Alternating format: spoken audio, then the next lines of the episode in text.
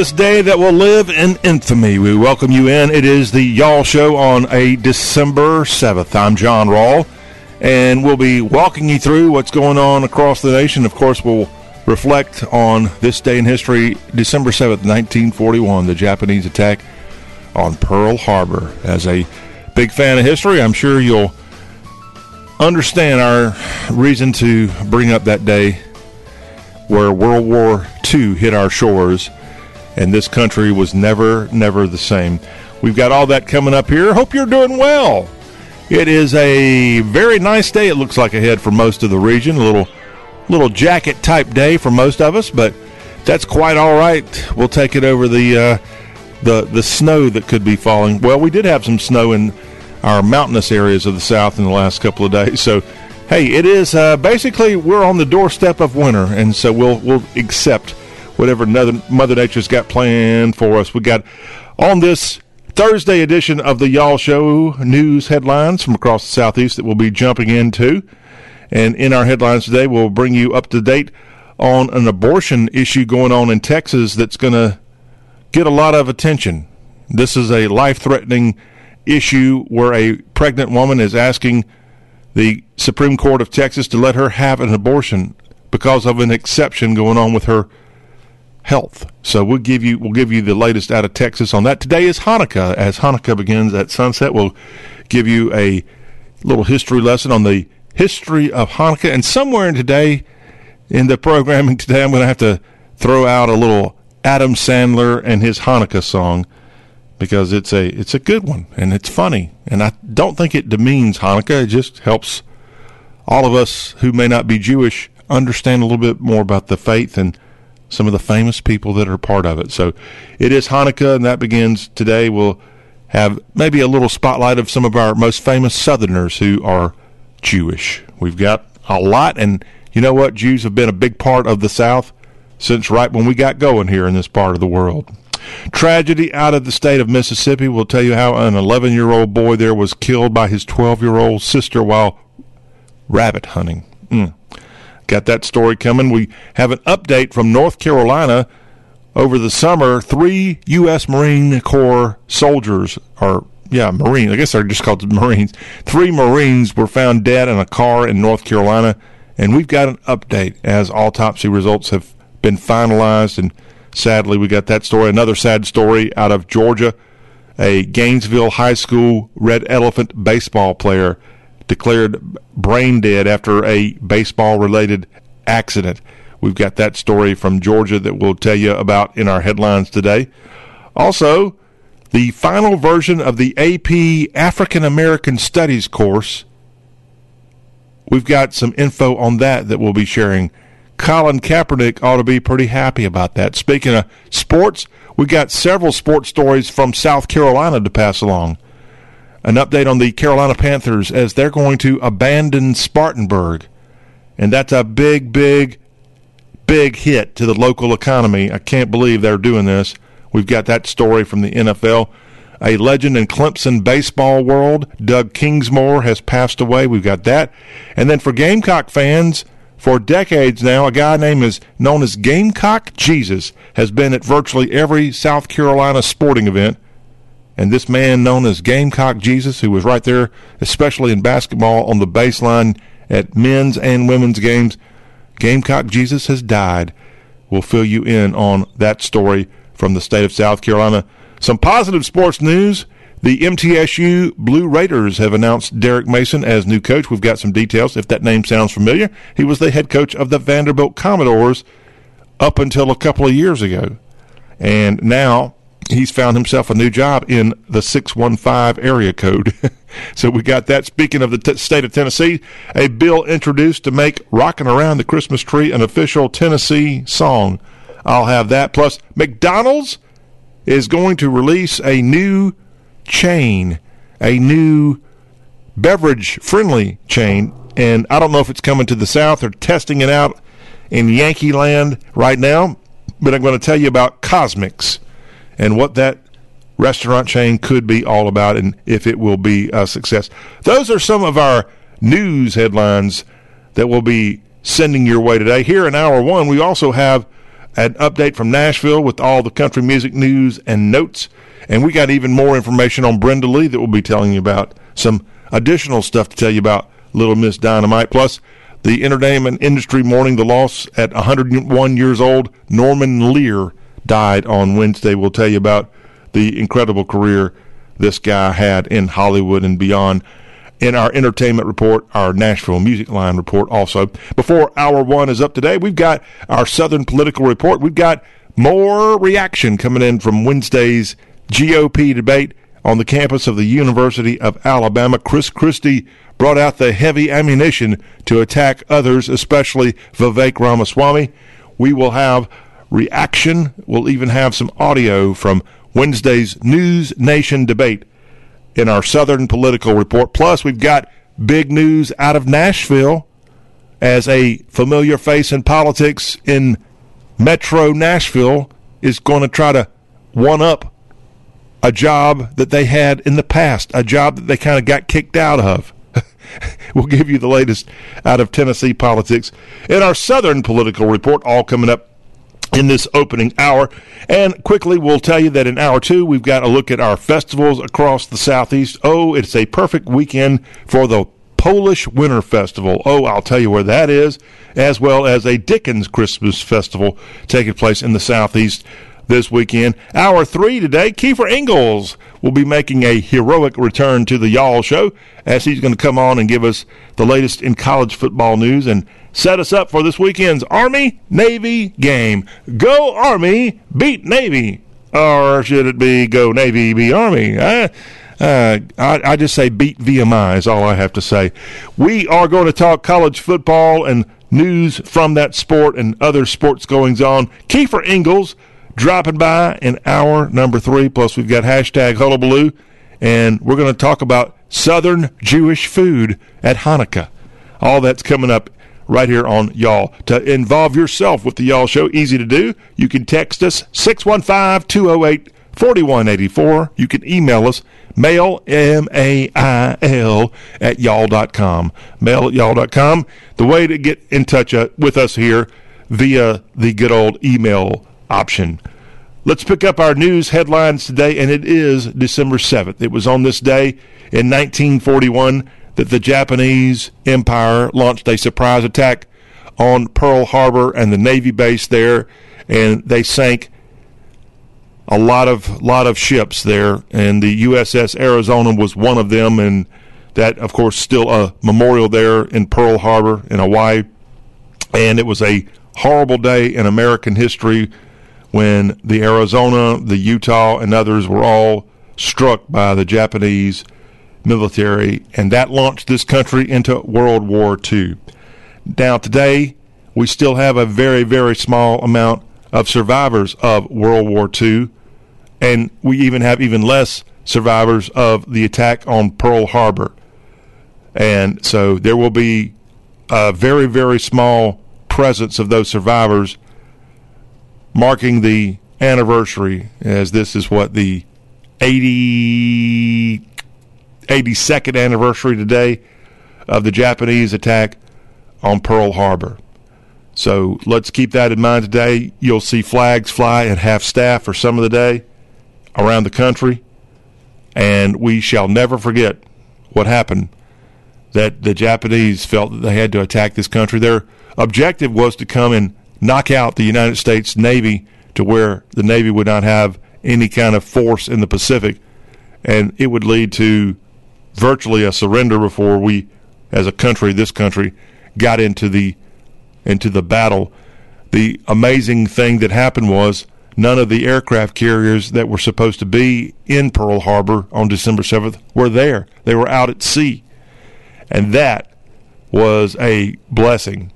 And so the Japanese did not meet their main objective, which was to knock out the air, aircraft carriers. And it also did what it did the opposite of what the Japanese thought they would do. They thought this country would be put on its knees and beg Japan, please don't attack us.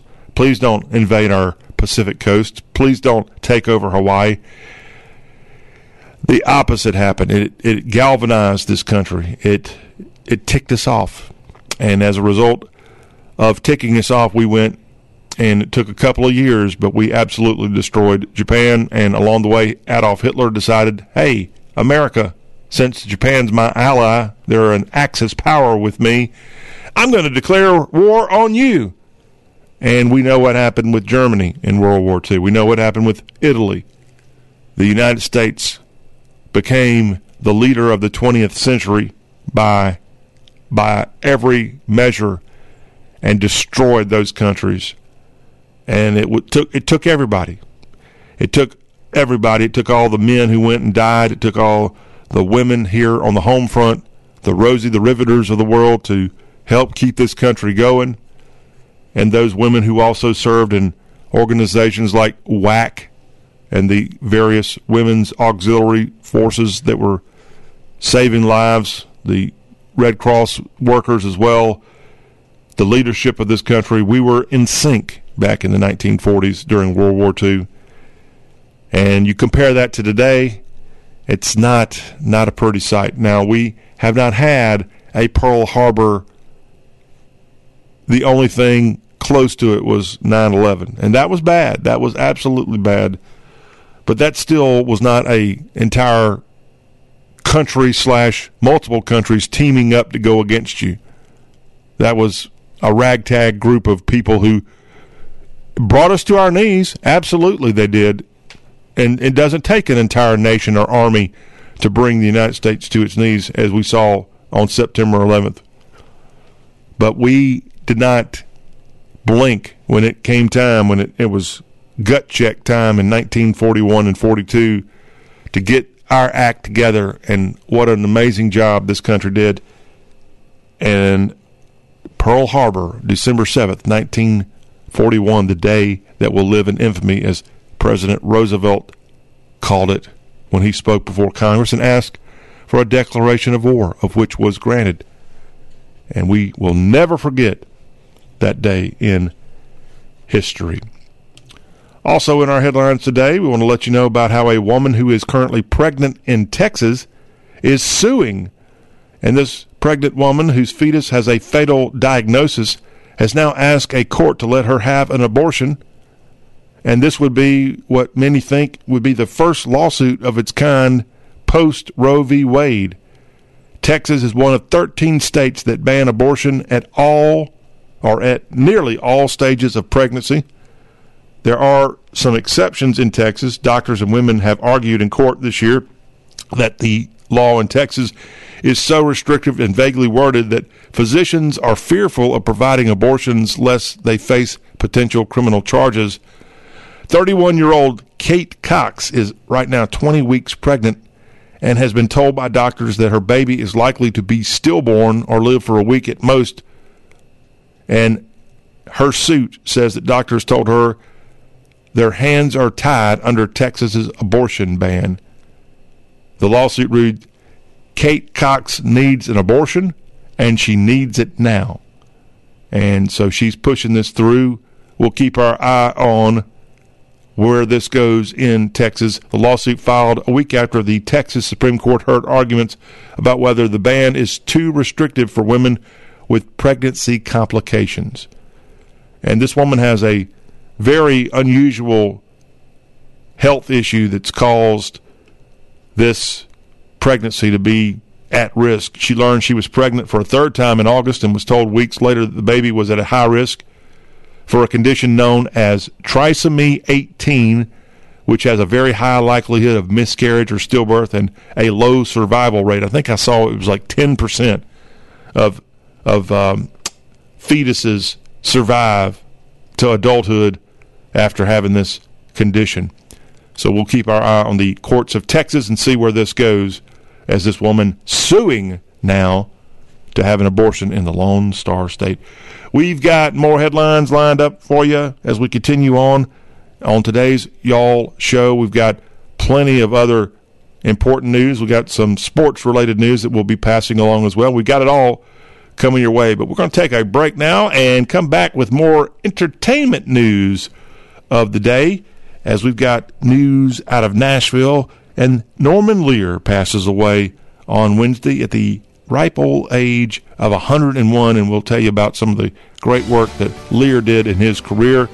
and how Hollywood now mourning the loss of this incredible executive and the great TV shows that he brought forward during his time period. All that ahead as we continue with more of the show about the South.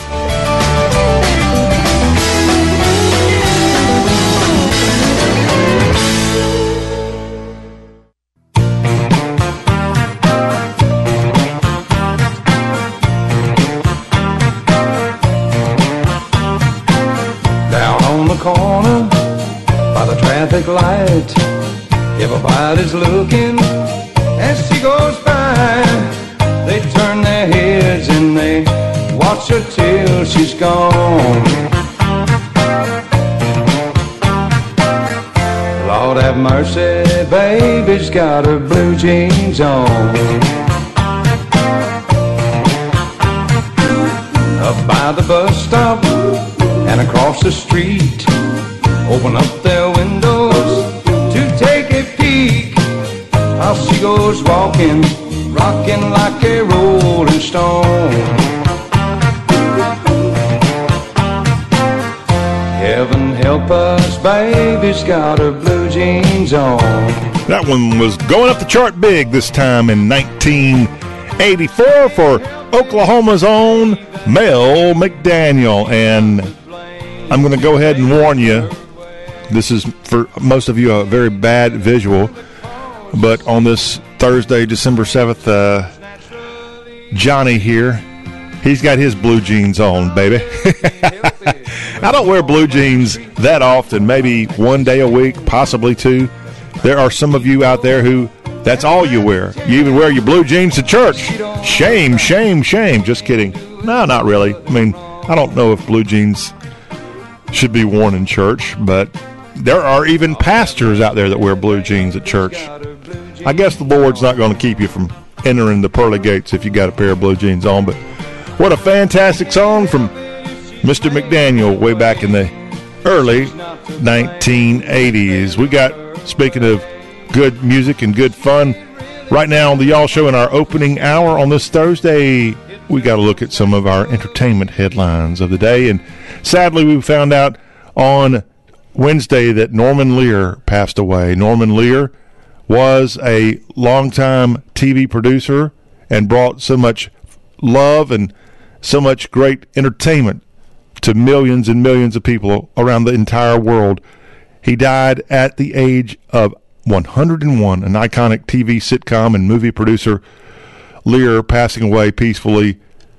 And wow, what an impact he had with shows like all in the family of which he wildly successful sitcoms that he produced. The Jeffersons. He also produced the most famous 70s show that I loved, which was Sanford and Son.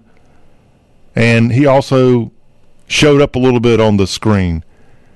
And wow, what a tremendous, tremendous career for Norman Lear. A statement from the family said Norman lived a life of curiosity, tenacity, and empathy. He deeply loved our country and spent a lifetime helping to preserve its founding ideals of justice and equality for all. He began his career in the earliest days of live television and discovered a passion for writing about the real lives of Americans, not a glossy ideal.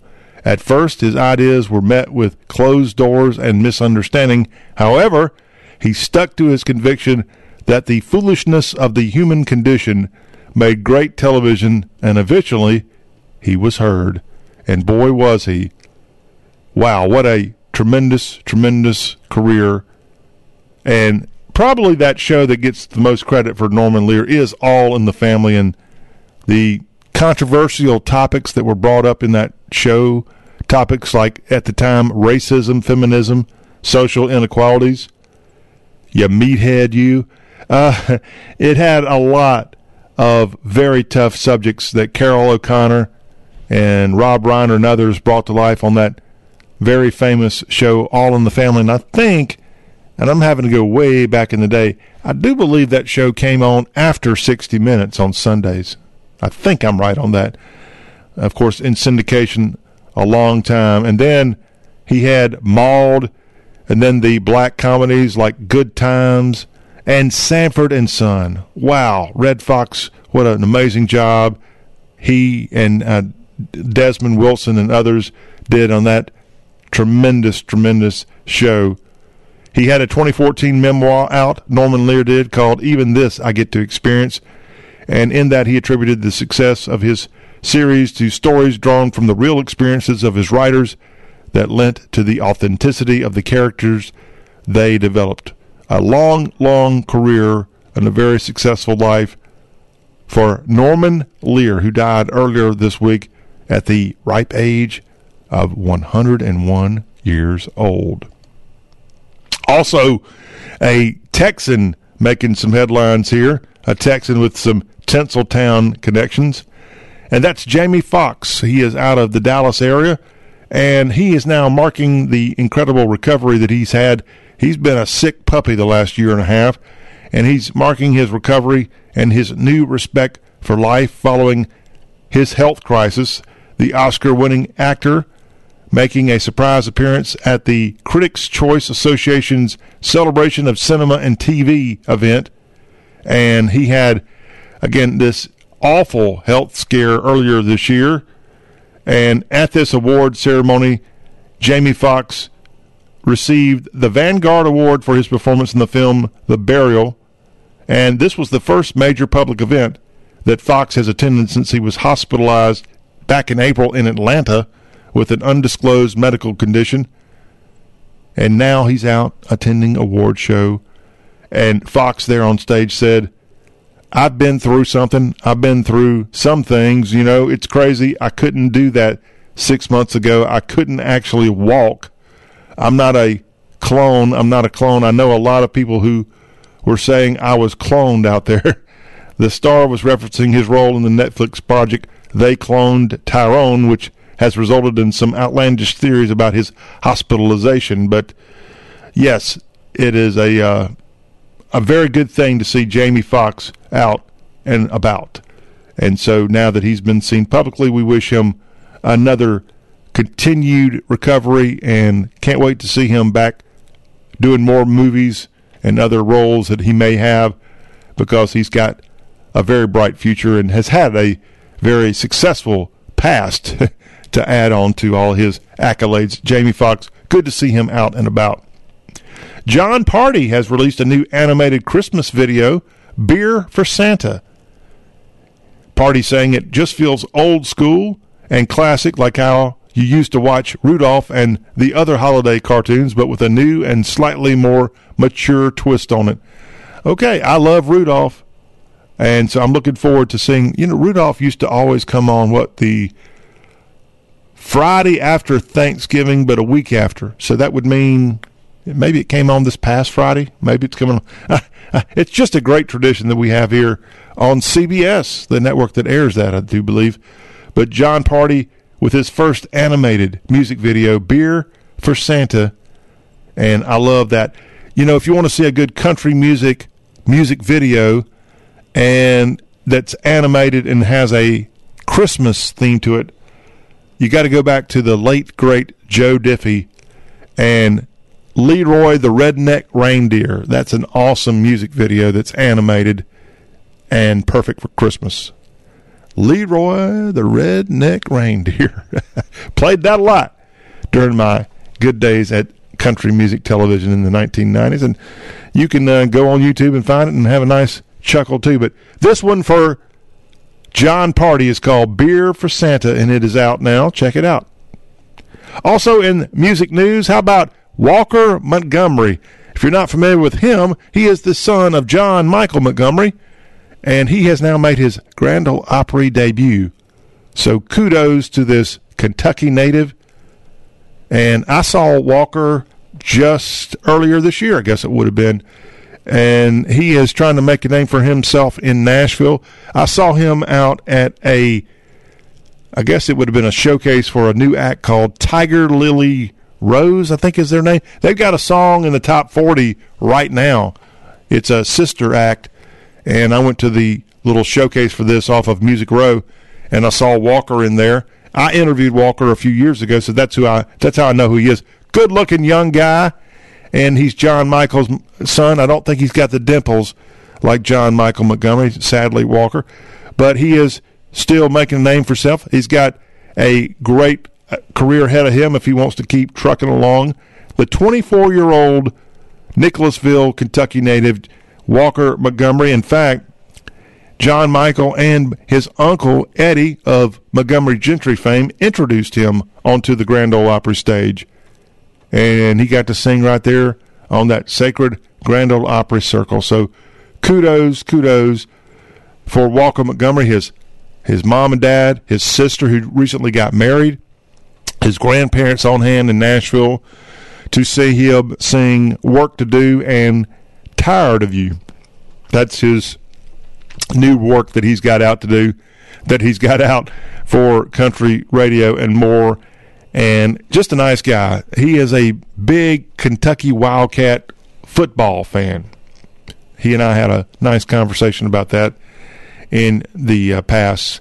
So he ought to be excited that Kentucky's playing in the Gator Bowl against Clemson this year. Walker Montgomery, and go check out his newest song, Work to Do, and I think you'll like him. He's John Michael's son. He doesn't wear a cowboy hat, but he's got a bright future ahead of him, and congratulations on making his grand old Opry debut this past weekend. I saw the Opry some on Saturday night, and how about Wynonna Judd? She was on there, and she is a funny lady. I, I'm hoping Wynonna will continue to tour.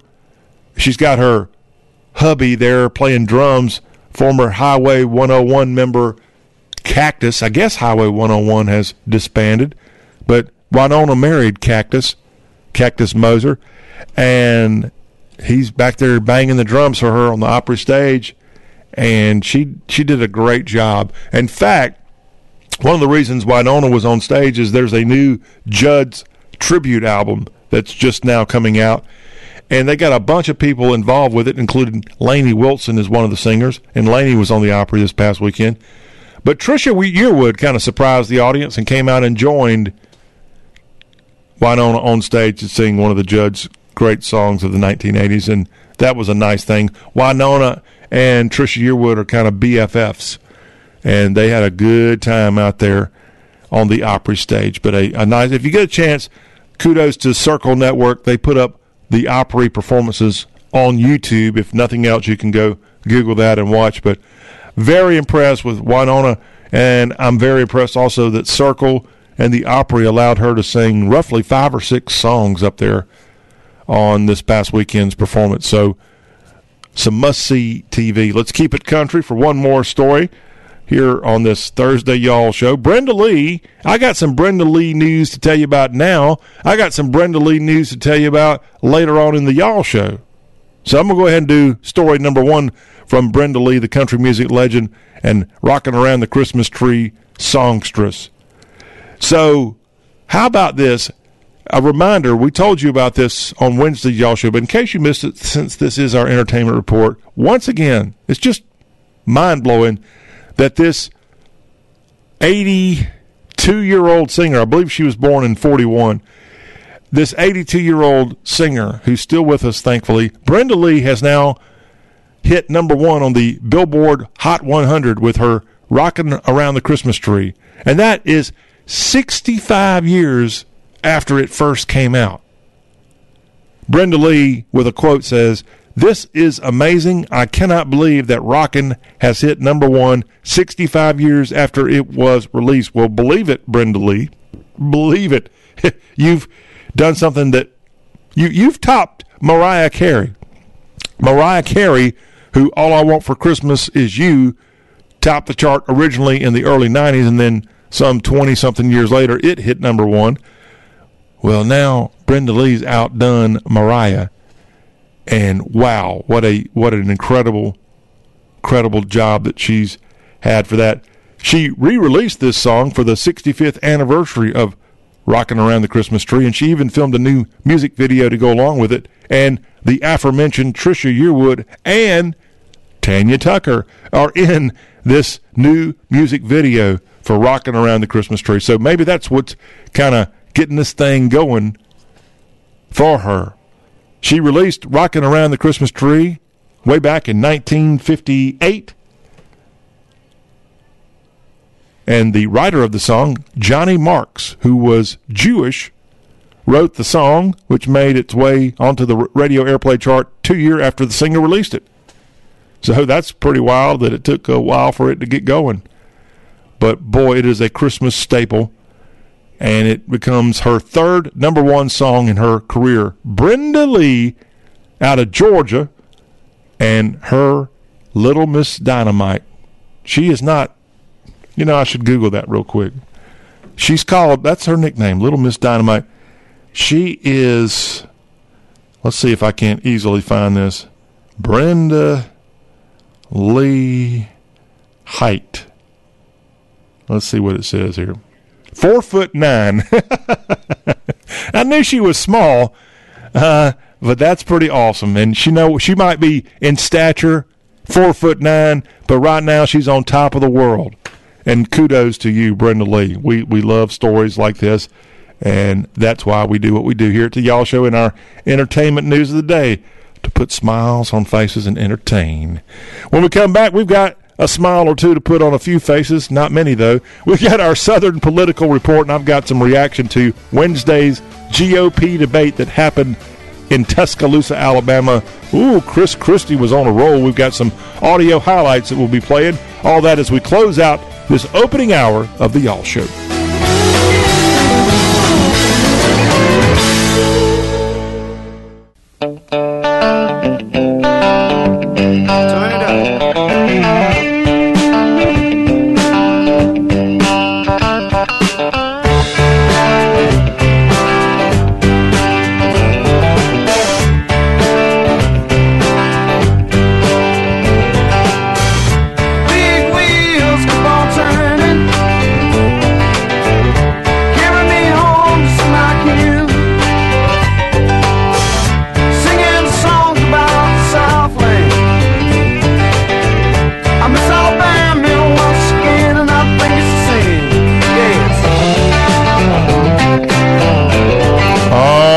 Was Sweet Home Alabama Wednesday night there at the University of Alabama. Roll Tide Roll when they play this song there in Bryant Denny Stadium.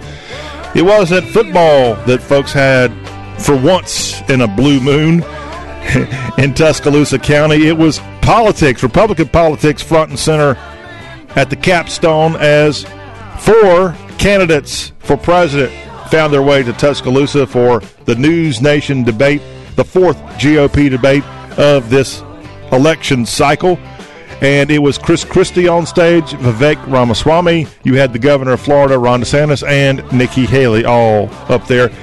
You did not have President Trump as he was off raising money on Wednesday evening. But we've got some audio now coming in from the News Nation debate that I'm going to play you a a real quick clip, but I really thought the star of this, in my opinion, was Chris Christie. He came out punching, and this this guy is rather sharp. I know he's against Trump, and I know his whole purpose is to bring down Trump, but he does it in a way that well, he sounds like a tough guy from New Jersey, and maybe maybe he is. but let's go in and hear just a little sample of Wednesday night's debate from News Nation. And then I've got some post debate interview information to pass along that Chris Christie did with Dana Bash of CNN that I tuned in and saw Wednesday. Here is some of that debate from Tuscaloosa, Alabama. Look, Father Time is undefeated.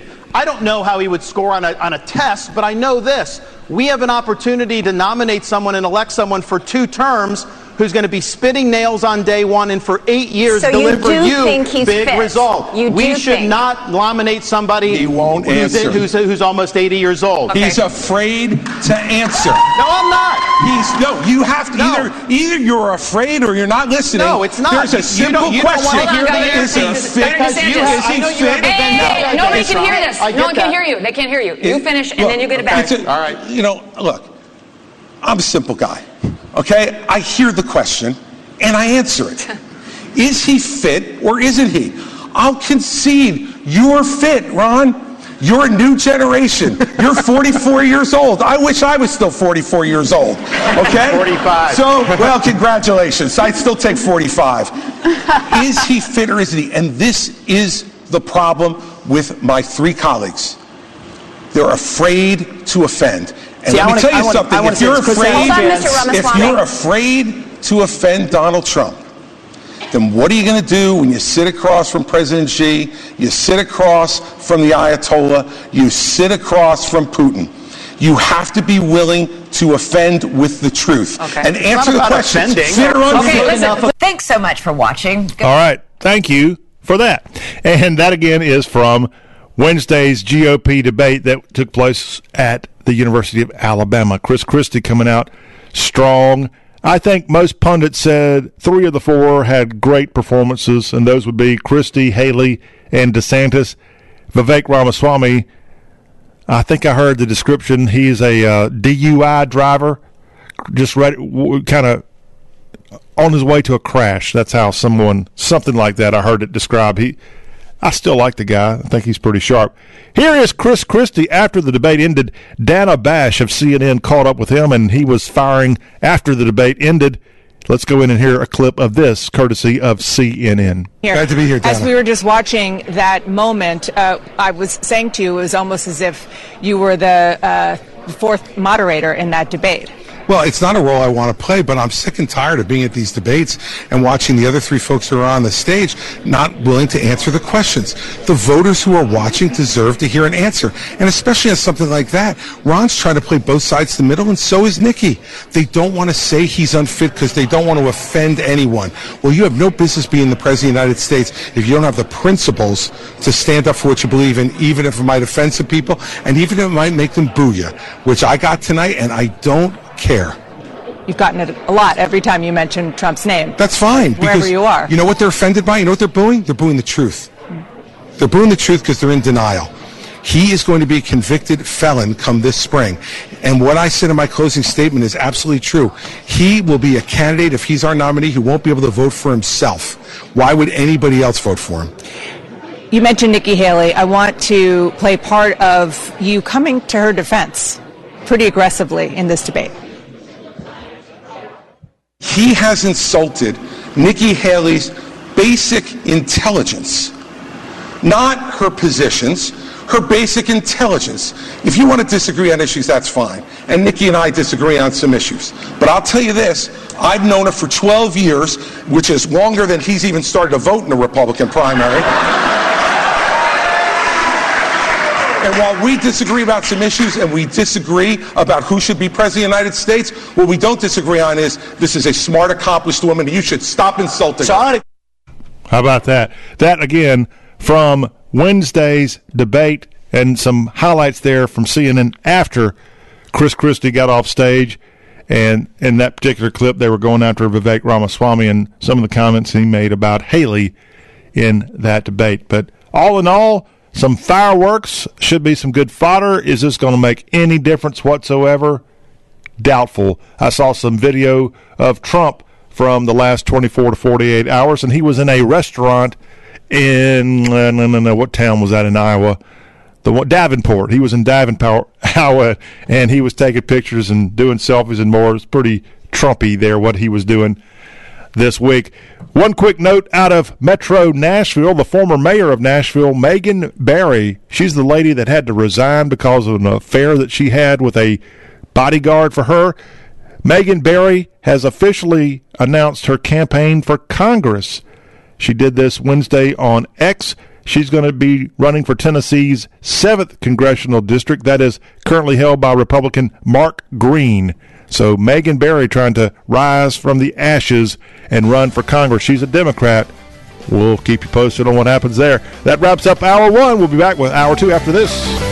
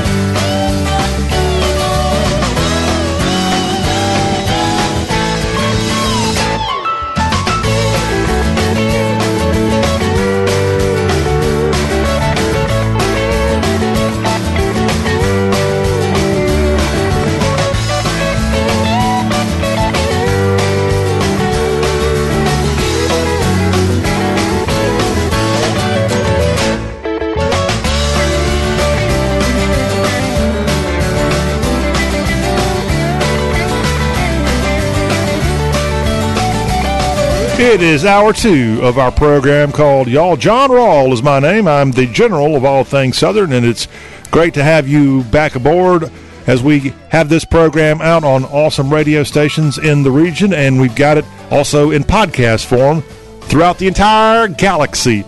And you can find the Y'all Show on Spotify, the iHeartRadio app, the TuneIn app, plus Apple iTunes, Apple Podcast, and at y'all.com. We put the South first on this program. You know, a lot of programs, a lot of networks, a lot of media enterprises do nothing but try to bring the South down. No, no, not in here. We ain't going to do that here, y'all. We're going to defend Dixie, and that's what we do each and every day. Now, we're not perfect. We got our problems. No, no, no, duh. But we generally try to give you a positive spin and, and kind of what's going on in the South. We put the South in all of our headlines here first. And we do it in a positive way, in a fun way. We, we try to. And we thank you for taking time out of your busy day to join us here on the show that shakes the Southland. Here in an hour two, we've got more headlines that we've got coming your way.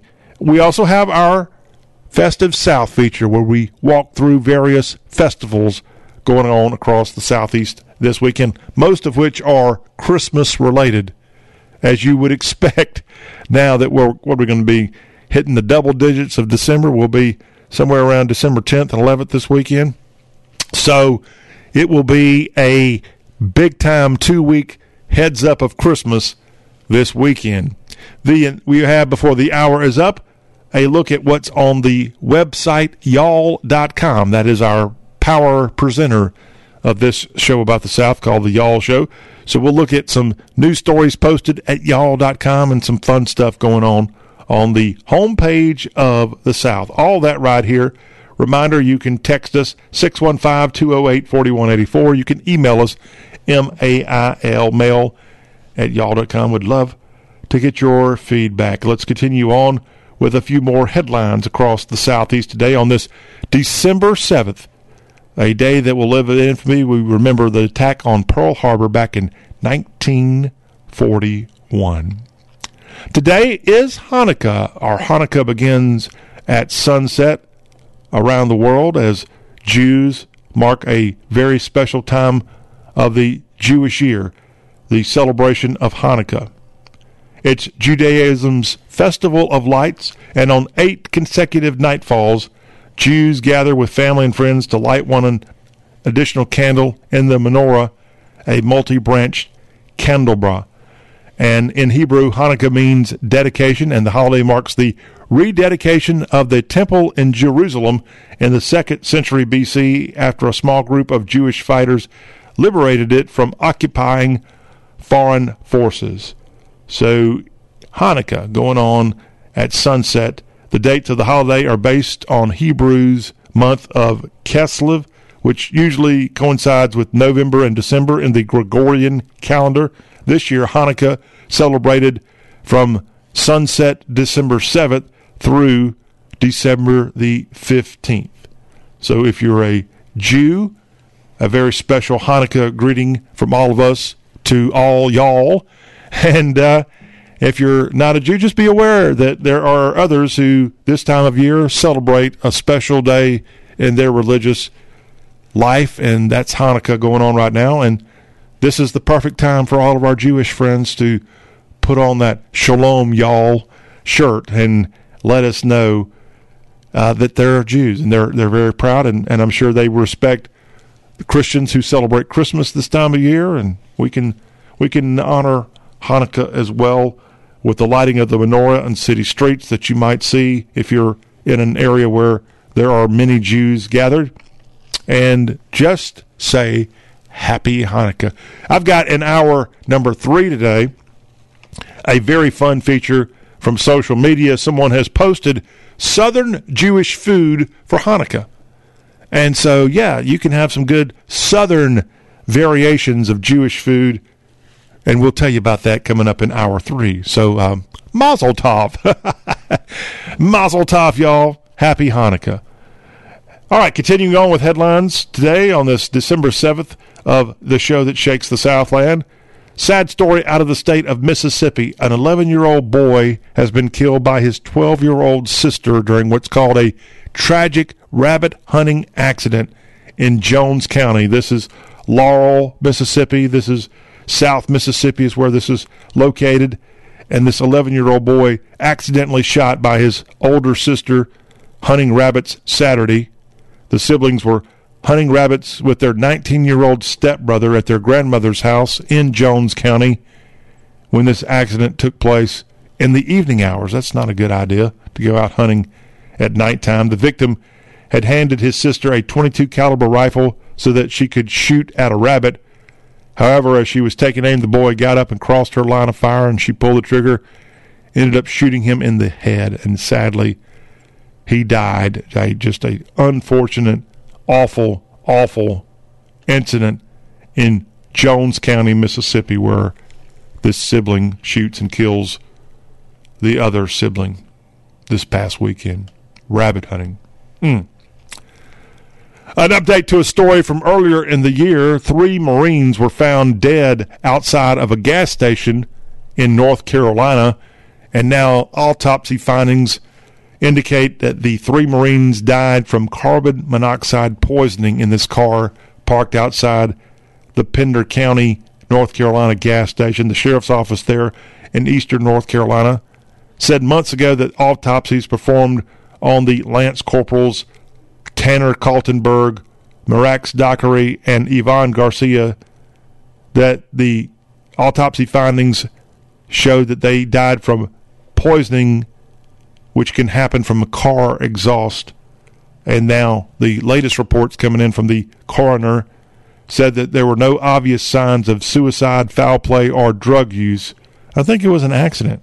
I think they had a car that its exhaust was horrible, and that exhaust crept into this car, and these three Marines ended up being found dead the morning of July 23rd at this convenience store in Hampstead, North Carolina and they died at the beginning of their adult life. They were driving a 2000 Lexus sedan that Garcia owned, and unfortunately, this 20 something year old car killed him. Absolutely killed him. A report said one of the Marines had a 23% concentration of carbon monoxide in the Marine's blood. Mm terrible, terrible for these three lance corporals all dying tragically in an accident.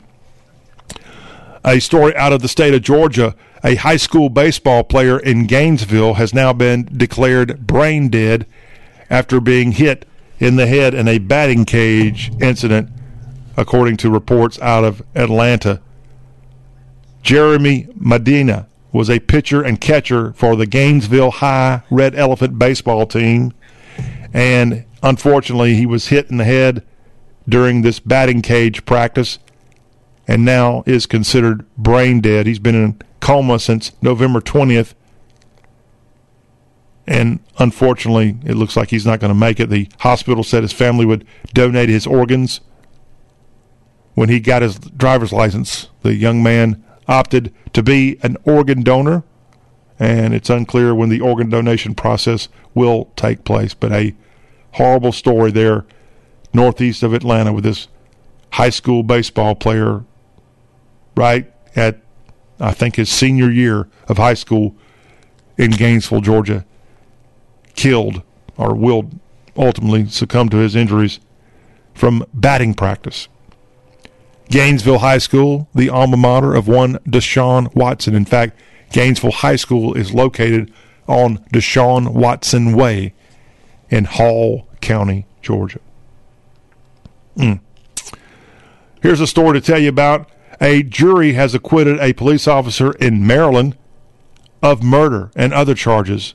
All this after the fatal shooting of a handcuffed man. Michael Owen Jr. acquitted on all charges including second degree murder for first degree assault and voluntary manslaughter. Owen had served as a police officer for 10 years when he became the first officer in this upper Maryland county to be charged with murder in an on duty killing. Owen shot 43 year old William Green while the handcuffed man was sitting in the front seat of the police officer's cruiser back in 2020. His attorney, the officer's attorney, claimed at trial that he acted in self defense during a struggle in which the 43 year old Green tried to grab his gun. But this officer in Maryland, in the town of Upper Marlboro, Upper Marlboro, Maryland, acquitted this week. Also, in our headlines today, I want to let you know about how three men have now been accused of stealing $100,000 in soda syrup. And this takes place in Oklahoma City, is where this soda heist, as the article here says, fizzled out. Tough times when you're stealing soda syrup, but these three men now charged in connection with thousands of dollars worth of Dr. Pepper syrup, which they allegedly resold to the owner of a local gas station.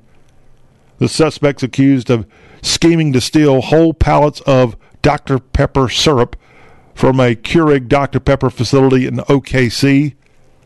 And a representative of that company estimates that over $100,000 worth of pop syrup stolen here and now. Folks like Jimmy Robinson II are going to have to pay for the crime. Robinson first caught breaking into the Keurig Dr. Pepper facility back in October by a security guard. And now he's going to have plenty of Dr. Pepper he can enjoy on tap in the local prison. $100,000 worth of the syrup that is used to make Dr. Pepper. And just so you know, if I make it big one day, if I ever have more money than I know what to do with, one of my life goals is to have on tap at my house, maybe even my office too, a really, really good fountain drink machine with Dr. Pepper and Coke and Mount. I want them from all the different types of companies. I want Cheerwine on tap. I want Sundrop on tap. I want. I wish somebody made a really good tea that tasted like Mama's homemade sweet tea. I still haven't found a dispenser that has that, or even a bottled tea that's quite that good. Now, Publix makes great tea. To their credit, the grocery store makes they make great tea. Milo's ain't bad. I know, I know. But that's just a goal that I've got. Maybe you've got the same goal one day. And maybe just to go back to childhood, it'd be nice to have a machine that you can push the button and get delicious chocolate milk. Mm. All right, how am I going to get past that story here in our headlines today? Let me tell you about the final version of the Associated Press, the AP. Is that no? no I'm not sorry. The AP in academic world, I don't think is the Associated Press. Uh, advanced placement. That's what it stands for. You know, I took these. I took a test. Oh, well, just a few years ago. The final version of the AP African American Studies course has now ditched CRT in its curriculum. And this latest version of the College Board's test, ditching it as it has a heavy focus on critical race theory and LBGTQ issues, but it is ditching some of that stuff, but keeping content on black feminism, and it's also keeping Colin Kaepernick in the curriculum. The final version of the College Board's curriculum for the high school class unveiled Wednesday after nearly a year of friction between the College Board and, in the case of Florida, its Department of Education. So maybe not so much about LGBTQ, but more about Colin Kaepernick. Let's let's all take a knee for that one. So yes, uh, at some point, Ron DeSantis of Florida, the governor, has said this course on Black history. What's one of the lessons about queer theory? Now, who would say that an important part of Black history is queer history? That is somebody pushing an agenda. And again, the course is Black history, and DeSantis was right. I mean, why do they have all the LGBTQ stuff in a Black History course? Maybe that should be a whole nother course. But the College Board working to come up with a different plan, and now this final version is leaving out some of the CRT stuff, critical race theory, and other hot topic issues. But they're going to still te- teach the little ones all about Mr. I'm going to take a knee of the NFL. Speaking of the NFL, this one hurts to tell you, but the Carolina Panthers, who have since 1995 gone to Wofford College in Spartanburg, South Carolina for their training camp, that is the alma mater of the Panthers founder, Jerry Richardson. And Spartanburg rolled out the Carolina Panther blue and black carpet for them each summer when they'd show up there. And David Tepper, the embattled owner of this NFL franchise, announcing that the Panthers are going to move their training camp to Charlotte in 2024. They will not be going to Wofford.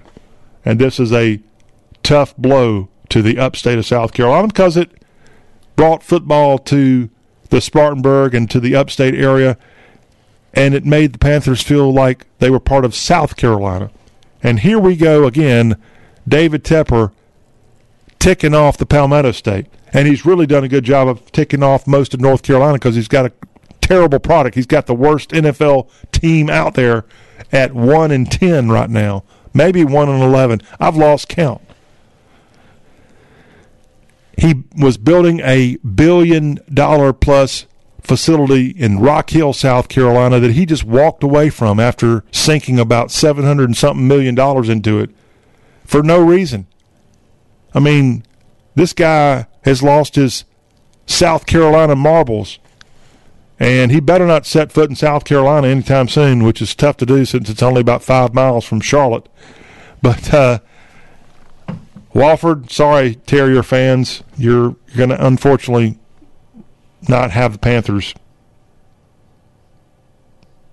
Not, not, not there. Let's see here. There's a story that says the team plans to kick off the season with Fan Fest in South Carolina.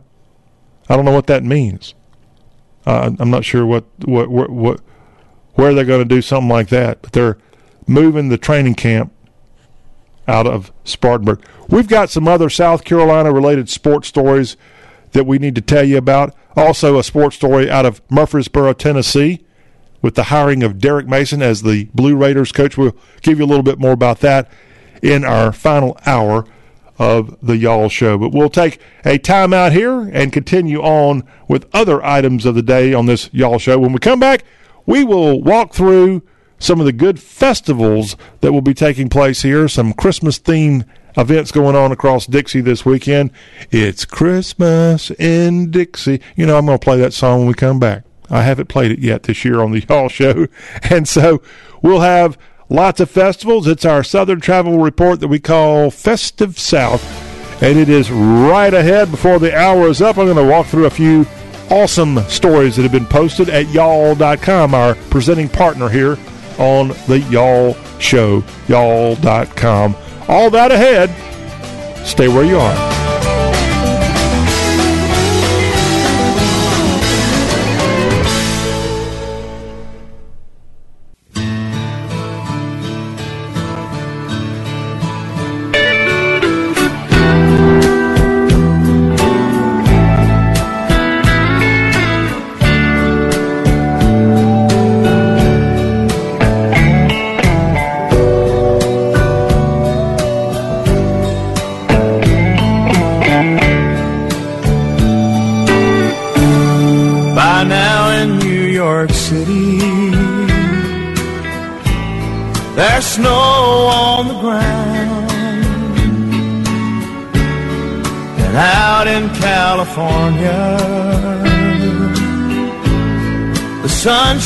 Sunshine's falling down. Maybe down in Memphis, Graceland's all in lights. And in Atlanta, Georgia, there's peace on earth tonight. Christmas in Dixie.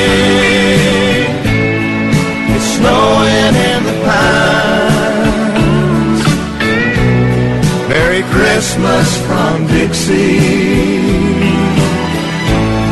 to everyone tonight. A lot of you out there across the South, you don't really believe it's Christmas time until you hear Alabama singing that one on the radio. We're back here.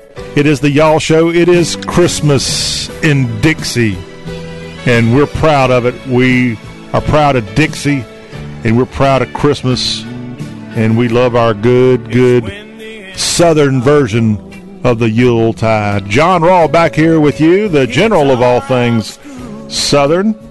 And we've got time now on the Y'all Show to tell you all about some awesome Christmas related events going on over the next couple of days for this. We're not quite mid December, but we're pretty close to it here this weekend.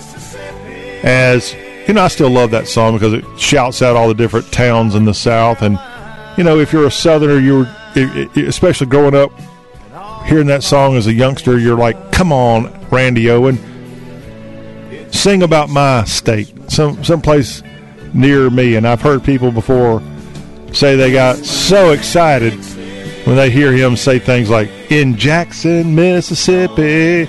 Oh, if you're a Mississippian, you love that line. And then at the end when they say "and from Fort Payne, Alabama." Uh, okay, I'm not Randy Owen, but I, what a good, good, good, good song from the 1980s for the group Alabama. Speaking of Alabama, maybe not in Fort Payne, but way down in Orange Beach this weekend. Here we go. Merry Christmas! Merry Christmas to All right. See? Told you that was a classic song. So back to Alabama, not the band, but the state in Orange Beach. This weekend is the fourth annual Holidays on Main Festival, and that's at the Wharf in Orange Beach, AL. I still love seeing stickers out there that have the little orange and it says OB, the cute little acronym, if you will, for Orange Beach, Alabama. And a lot of people are very proud to vacation in Orange Beach, Alabama, and on that section of the lower Alabama coast because, yes, Destin probably gets a little bit more attention for those of you who enjoy your Gulf Coast resorts and Gulf Coast escapes. But Orange Beach has its own its own way of life. And so this weekend it's all about Christmas and it's the fourth annual Holidays on Main festival taking place at the wharf as you get ready for Christmas to come in just a few weeks. And what a nice way to kick it all off in the heart of Dixie. In Eminence, Kentucky this weekend, it's the Dickens Christmas Festival, and that's at the Kentucky Renaissance Fair on Elm Street in Eminence, Kentucky. The Dickens Christmas Festival. You can have a Dickens of a time there in the bluegrass of Kentucky. Going on in Gaithersburg, Maryland this weekend. It's the Maryland Holiday Lights Festival in Gaithersburg, just outside of Washington, D.C., at the Montgomery County Fair on Perry Parkway. This is taking place Saturday. It is the Maryland Holiday Lights Festival. It'll brighten up your day. Going on this weekend on the beach in North Carolina, it's the Cape Fear Festival of Trees at the North Carolina Aquarium at Fort Fisher. So that's a Civil War battle site, Fort Fisher. They've got the North Carolina Aquarium there. And all this is right there in the state of North Carolina on Cape Fear. The actual location is Kure Beach, North Carolina. And this historic area over on the Outer Banks, you can enjoy a good, good time with the Cape Fear Festival of Trees in the state of North Carolina. A Dickens of a Christmas is going to be held this weekend in Franklin, Tennessee, right in the middle of Franklin on 3rd Avenue North. It is the 38th annual Dickens of a Christmas taking place this year. And kudos to Williamson County for having this now for nearly 40 years. The 38th annual Dickens of a Christmas in the lovely town of Franklin, Tennessee. That's Saturday and Sunday. Lots of cheer going on in Franklin and a beautiful, beautiful town all year long. But boy, if you could see it at Christmas time, it's it's even more special. So check it out this weekend. Gulfport, Mississippi, it's the Gulfport Harbor Lights Winter Festival, and that's taking place on Jones Park Drive this weekend on the Mississippi Gulf Coast. Check it out in the evening hours on Saturday as the Gulfport Harbor Lights Winter Festival takes place. If you're not familiar with Gulfport and its harbor, it is a massive, massive commerce and a big driver of commerce on the Mississippi Gulf Coast. There's a state port at Gulfport, and there are humongous ships that come in and dock in Gulfport, Mississippi, right next to Biloxi. And so this weekend, the harbor is going to light up in a big way as the Gulfport Harbor Lights Winter Festival takes place there in Harrison County, Mississippi this weekend. Tallahassee, Florida, there in the state capital of the Sunshine State. I'm not sure if Ron DeSantis is going to come by and check it out, but he should. At Legacy at the riverfront there on Tennessee Street in Tallahassee, it is the Christmas Rock Festival. And that's taking place Saturday, 5 until midnight in the Leon County seat of Tallahassee, Florida. Check it out. I know the Noles there are pretty ticked off. They didn't make it into the college football playoff, but they've got a chance to rock it out at the Christmas Rock Festival. Want to give credit to the Florida State Seminole football team. They did win the Atlantic Coast Conference championship. They did finish the season undefeated, 13 and 0 currently.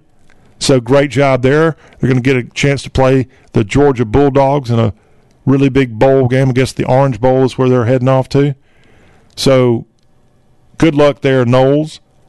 But I also have to give some love to the other college football team that plays in Tallahassee, Florida. Kudos to the Florida A&M Rattlers right there in Tallahassee. On the same day that the Noles won the ACC, the Rattlers won the SWAC, beat Prairie View A&M, and now they get to go on to the bowl in Atlanta, the HBCU type bowl in Atlanta. I guess it's called the Celebration Bowl, Heritage Bowl, something like that. And uh, they're going to be taking on, I think Howard is the opponent when they get together. I think that's who they're playing. I just know they're in there in that bowl. And good luck to the Rattlers. I had a chance to drive by their stadium a few months ago, and man, it's a pretty big stadium there on the south side of Tallahassee.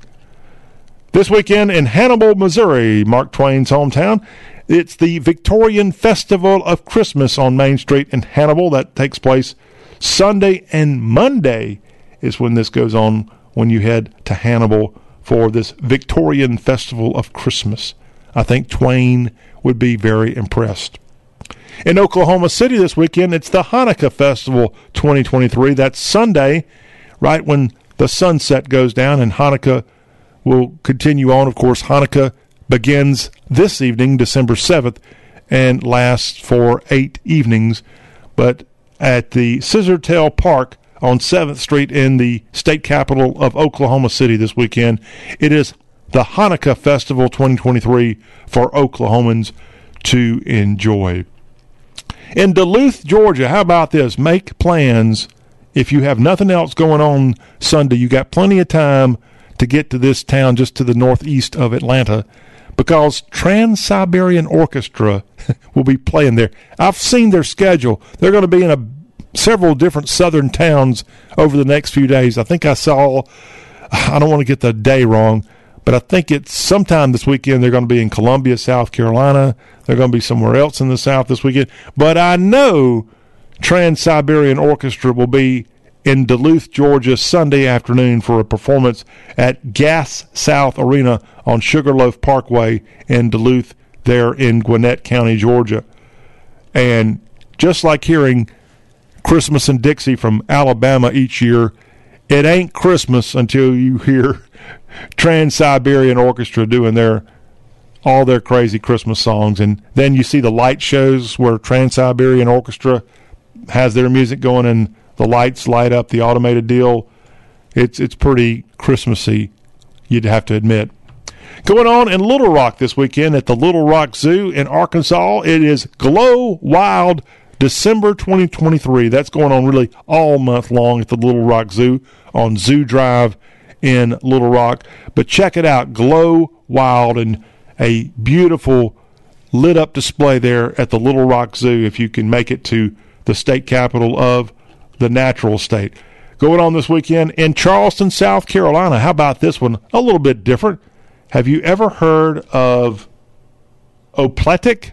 Opletic, something like that. I am not Polish, so therefore I am probably butchering this, but check it out this weekend in Charleston. On Saturday, it is the Polish Winter Festival called Opletic or Opletic, and it's going on on Wallenberg Boulevard in Charleston this weekend. The Polish Winter Festival.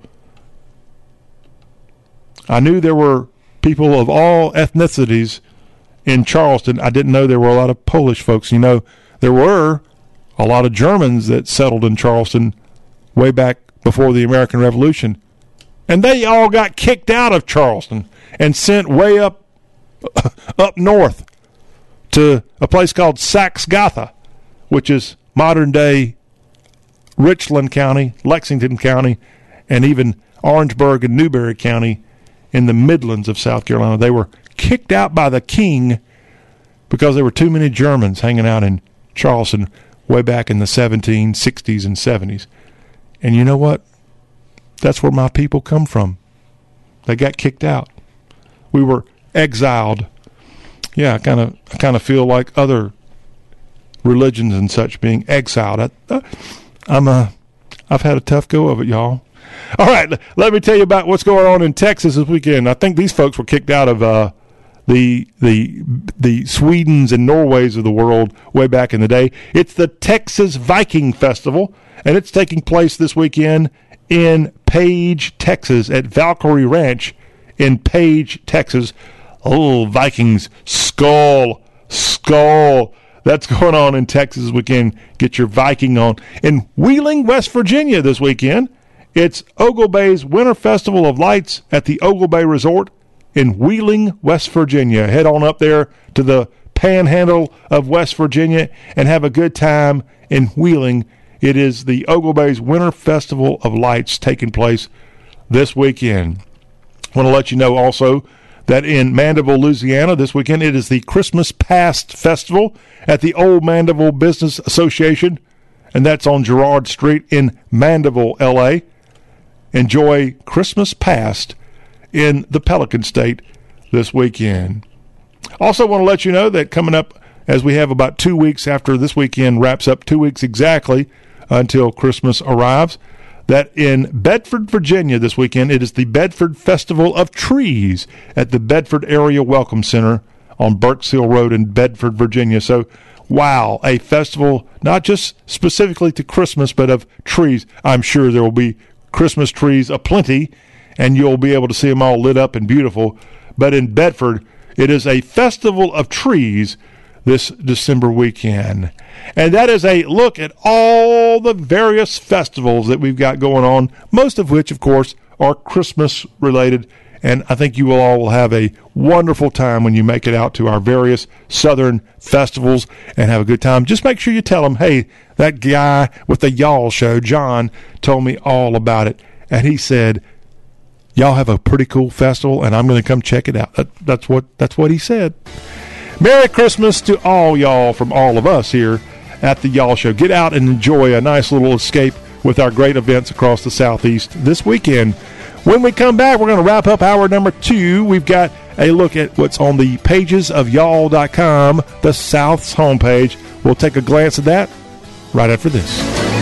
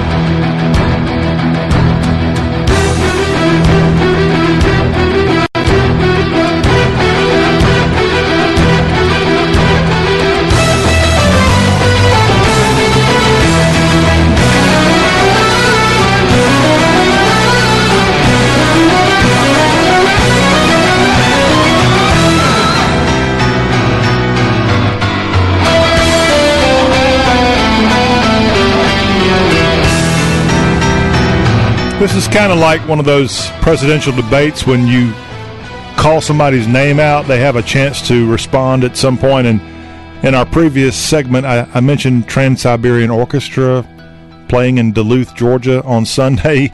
And it just wouldn't be fair to bring up the name Trans Siberian Orchestra without, you know, without giving them a chance to be heard. And just, just a, you know, it's now officially Christmas, and it's it's very very much Christmas when you hear Trans Siberian Orchestra doing their thing on the radio. Wow. Check it out, y'all.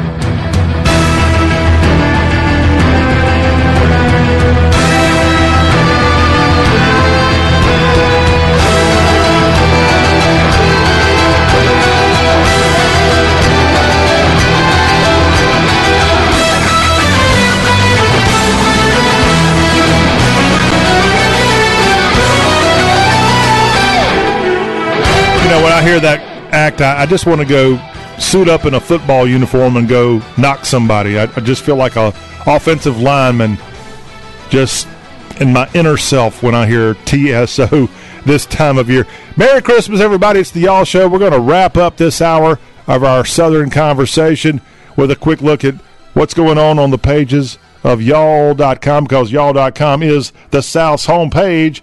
And if you go there right now, Marshall Bone has been a busy bee. He has penned several articles for y'all.com lately, and his latest that we just got posted earlier this week is seven natural ways to tame stress. And if you go there right now at y'all.com, you'll be able to learn how exercise, meditation, as well as CBD oil and your diet are among some of the things that you can do to get that stress level down. You know, we're at the holidays, no reason to be stressed out. Check out that article. It's absolutely free to view and learn at y'all.com. Marshall also pinned the brand new article up called Everyday Style Ideas to Have on Your Radar in 2024. So check that out as he's got all kinds of neat tips there, like in, you know dressing your inner child and you know working on your hemline and more in 2024. It's everyday style ideas to have on your radar in the new year. That article from Marshall Bone. We got those articles up. We've got ways to soothe discomfort. A look at an Italian restaurant in Jackson, Mississippi, all on the homepage of the South. It's y'all.com, and I'm the publisher of it, so please heed my invitation and go check it out. It's the South's website. It's y'all.com. That concludes this hour of Southern Conversation. Y'all stay tuned in hour three. Keifer Engles dropping by to talk a little college football. Plus, we've got some information about Hanukkah and how you can have Hanukkah food with a Southern twist as part of our hashtag Hullabaloo. All that ahead. Shalom.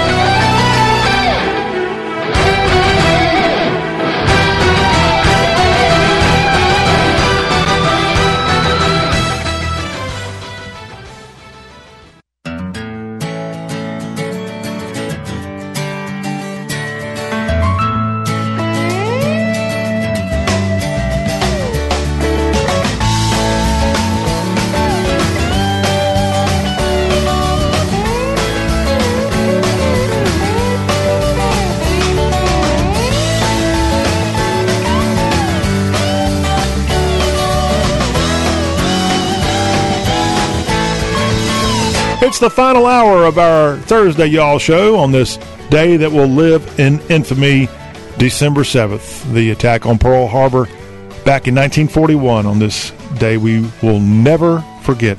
John Rawl is my name. I'm the general of all things Southern, and it is great to have you here as we have an exciting final hour. Keifer Engles dropping by in just a few minutes. He'll be on to tell us a little bit about college football, the Army Navy game going on this weekend. FCS playoffs continue. At least one team from the South doing quite well in the FCS playoffs. We'll tell you about those Paladins in our report of college football ahead. And before the show ends today, we've got a look at hashtag Hullabaloo, some social media fun. And I've already let you know earlier in the show one of the things we'll be talking about. It's Hanukkah food. Hanukkah food with a southern twist. So that's coming up So you get your matzo balls deep fried, I guess, is, is what they're going to tell us. We've got all that as part of our social media fund that we call hashtag Hullabaloo all ahead. If you want to be involved with the Y'all Show, you can email us any old time, M-A-I-L, mail at y'all.com. You can also text us on our 24-7 text line that's open, 615-208-4184. We appreciate all of you who are catching us on radio. We appreciate all of those of you who catch us on Spotify, iHeartRadio, the TuneIn app, Apple Podcast, Apple iTunes, and at y'all.com. A quick look at the headlines from across the South today. Want to let you know that on Wednesday in Tuscaloosa, Republicans gathered for the fourth presidential debate as Chris Christie, Nikki Haley, Ron DeSantis, and Vivek Ramaswamy were the four folks up on stage. And in the end, I think all three of the, I guess, governors, yeah, the governors club up there, Christie, Haley, and DeSantis, those three did pretty well most pundits seem to think that Vivek Ramaswamy is heading his campaign right off a cliff. You can cast judgment however you want, but it was an entertaining entertaining debate. Ron DeSantis did what he had to do, I thought, and Chris Christie came out guns a blazing. A lot of the debate, Haley just sat back and let people talk about her. All that going on while President Donald Trump nowhere near T Town as he was far away from Bama and raising money. And on the night before Tuesday, he was having a town hall in the state of Iowa. Sunset today, it is the start of Hanukkah. Stay tuned later this hour. We've got Hanukkah food with a southern twist that we'll be telling you about as part of our hashtag hullabaloo. Other headlines of the day, we want to let you know that the state let's see here the let's go back to south carolina for some sports stories here. So i've, I've already told you that the carolina panthers nfl team announcing that they're going to move their training camp back to charlotte from spartanburg where they've had that since 1995 i actually attended the 2021 campaign their training camp the first kind of fan event there on the Wofford campus and they did a great job there. It's a beautiful uh, college campus, Wofford College in Spartanburg, South Carolina. Panthers have been a mainstay there, but now taking it as the owner of the Panthers, moving it back to the Queen City, which is rather boring. That's one story out of the Palmetto State to tell you about. Another story to tell you about, sadly, a legend in Clemson baseball lore. Doug Kingsmore has passed away, and Doug Kingsmore, actually, his name lent onto the Clemson Baseball Stadium. That's the name of the stadium there for Clemson Baseball, Doug Kingsmore Stadium. And the all ACC baseball player and businessman has passed away. He was a co captain of the Tigers' first ACC championship team back in 1954 as he attended Clemson way back in the 1950s and hit a bunch of home runs and did a great job leading the Clemson team. He was from Union, South Carolina, and he later signed a pro contract with the Baltimore Orioles, but did not make it to the big leagues in a big way after his playing career. He worked in business and was on the Clemson Board of Trustees for a dozen years, and he was inducted into the Clemson Hall of Fame in 1985. He died Tuesday in Greenville, South Carolina. Again, Doug Kingsmore Stadium, the name of the Clemson baseball facility and its namesake, former Tiger All ACC baseball player Doug Kingsmore, passing away. And I don't have an exact age for him, but he was somewhere around 90 ish, if I had to guess. Okay, another sad story out of the Palmetto State. Clemson's arch rival is the South Carolina Gamecocks, and Gamecock Jesus has passed away. This was a devoted Gamecock fan his real name Carlton Thompson, but he has died at the age of 70. And he was one of the most recognized Gamecock fans at every Gamecock sporting event. He would go to women's games, men's games, baseball, basketball, football. He kind of sort of looked like Jesus. He had the long beard. He would wave a Gamecock house flag at the baseline at basketball games And even Dawn Staley, coach of the Gamecock women's team, had a quote for Gamecock Jesus as she said, He was God like. He walked the talk. He walked the talk of faith. He walked the walk of people, of a giver, of a carer. He had been battling prostate cancer for the last year and was not able to come to games. And so Dawn Staley saying she felt like a teammate was missing when he wasn't there. And remember, this guy was going to especially Dawn Staley's women's basketball games when she was a nobody, when she had a terrible program that she inherited. And she's taken that Gamecock basketball program to two national titles and probably would have been a third if not for COVID. And Gamecock Jesus, after a battle with pancreatic cancer, won't be waving that flag at sporting events anymore. And he really was sort of an icon for Gamecock fans to see him out there doing his thing at every event. I mean, it, didn't matter if they were playing a Division three team in women's basketball or it was an exhibition.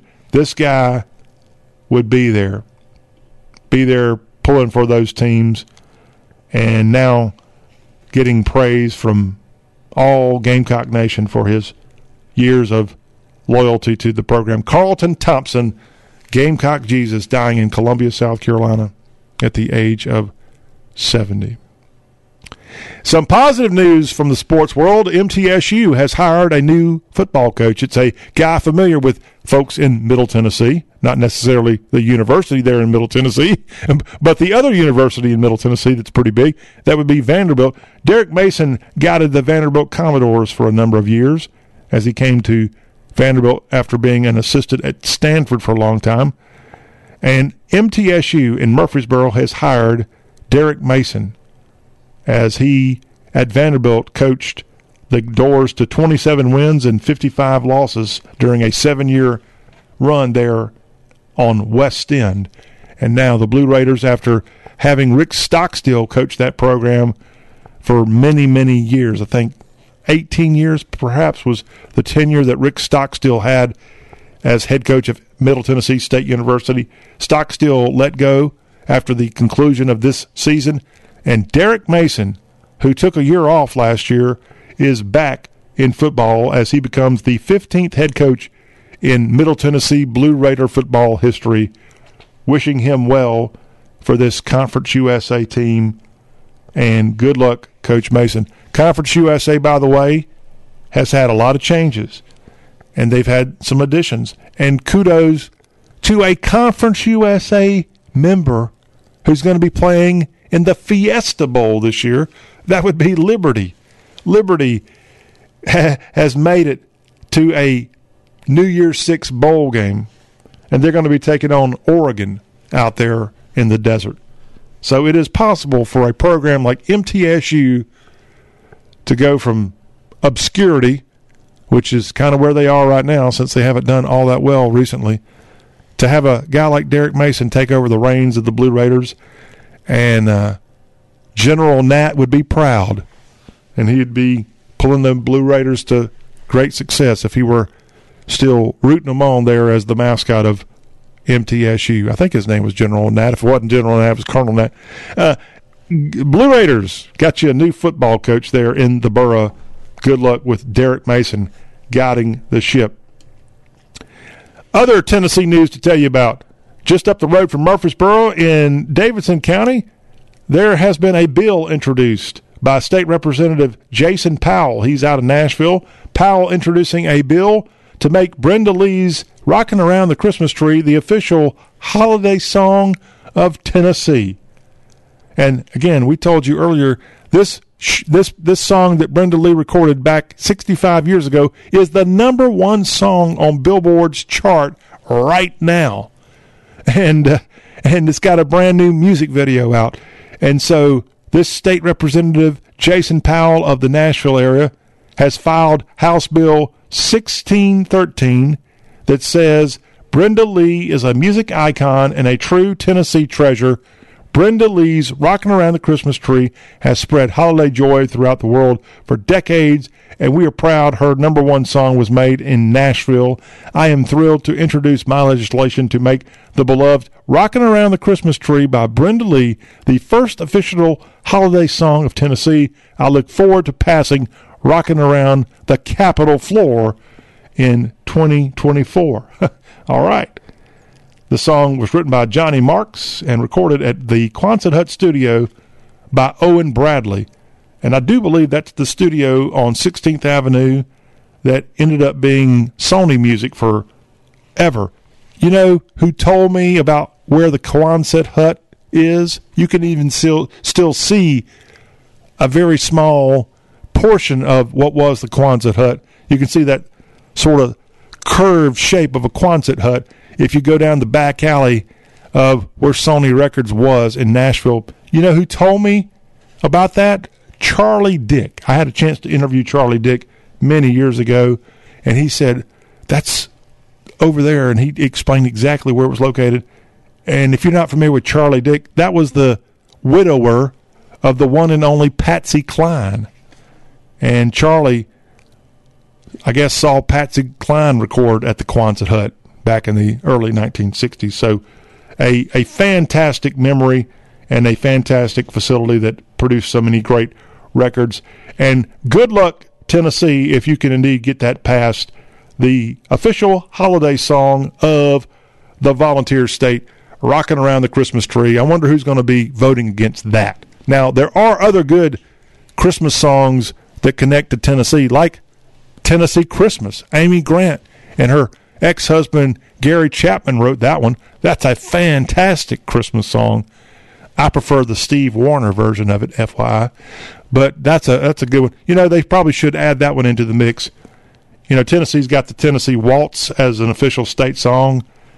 I think even Rocky Top might even be a state song of Tennessee. I just know that Sweet Home Alabama is not a Tennessee state song. That I do know of. And lastly, hey, how about CosMc's? Have you heard of that? McDonald's is introducing a new chain, and they're kind of testing it in Illinois in Ronald, I guess right outside the gates of Ronald McDonald University is where this is being tested in the Chicago suburbs. But it is a spinoff of McDonald's called CosMc's and it is a new concept that opens this week and it's a limited test deal. It's a new small format beverage led concept, according to Mickey D's. And it's a restaurant, the first of only a handful being opened in the U.S., inspired by nostalgia and powered by a menu of bold, refreshing beverages and tasty treats. CosMc's is lending, landing Earthside for humans to enjoy. That's a PR, of course, statement from Mickey D's. But yeah, I can see where this might work. Have a very small food menu and lots of lots of drinks here. In fact, I've got a. Is this a menu for CosMc's? It looks like they have like a. They do have actual food here. I was surprised at CosMc's, the McDonald's spinoff. You know, since we can't go up to Illinois right now, I better not tease you with this kind of junk food. But they got a lot of beverages. And you know that McCafe thing they got at McDonald's has been a big, big boost for them. And I I ain't gonna fight McDonald's. They kind of they kind of know what they're doing. I just don't want McDonald's to shut down like I'm reading the beverage bar and one day maybe even shutting down eating inside. That would be tragic for people like me. I I got to have my McD's every now and then. Of course, I love all of my other southern eateries just like I bet you you do. You know what? I also get a real big appetite for.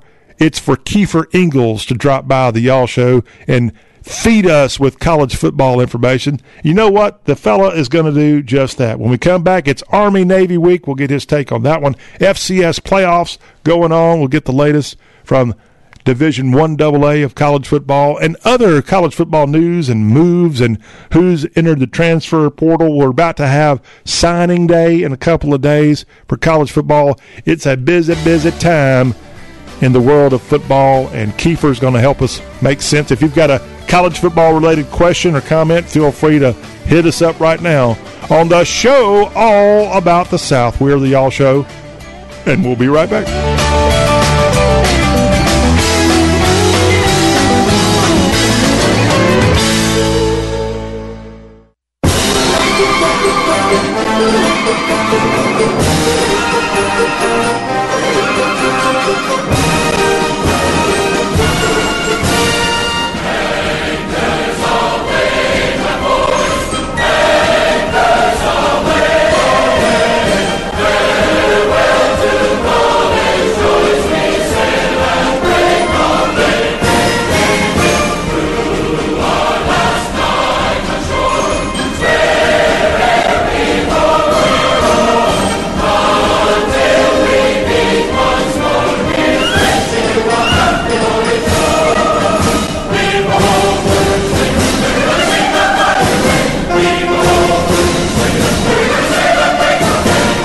I think Keifer, you're over there saluting right now, aren't you? Yeah. All right, anchors aweigh from the Navy. It's Army Navy Week here across the country, and I can't play that song without playing this one right here. You ready for this one? Let's get it.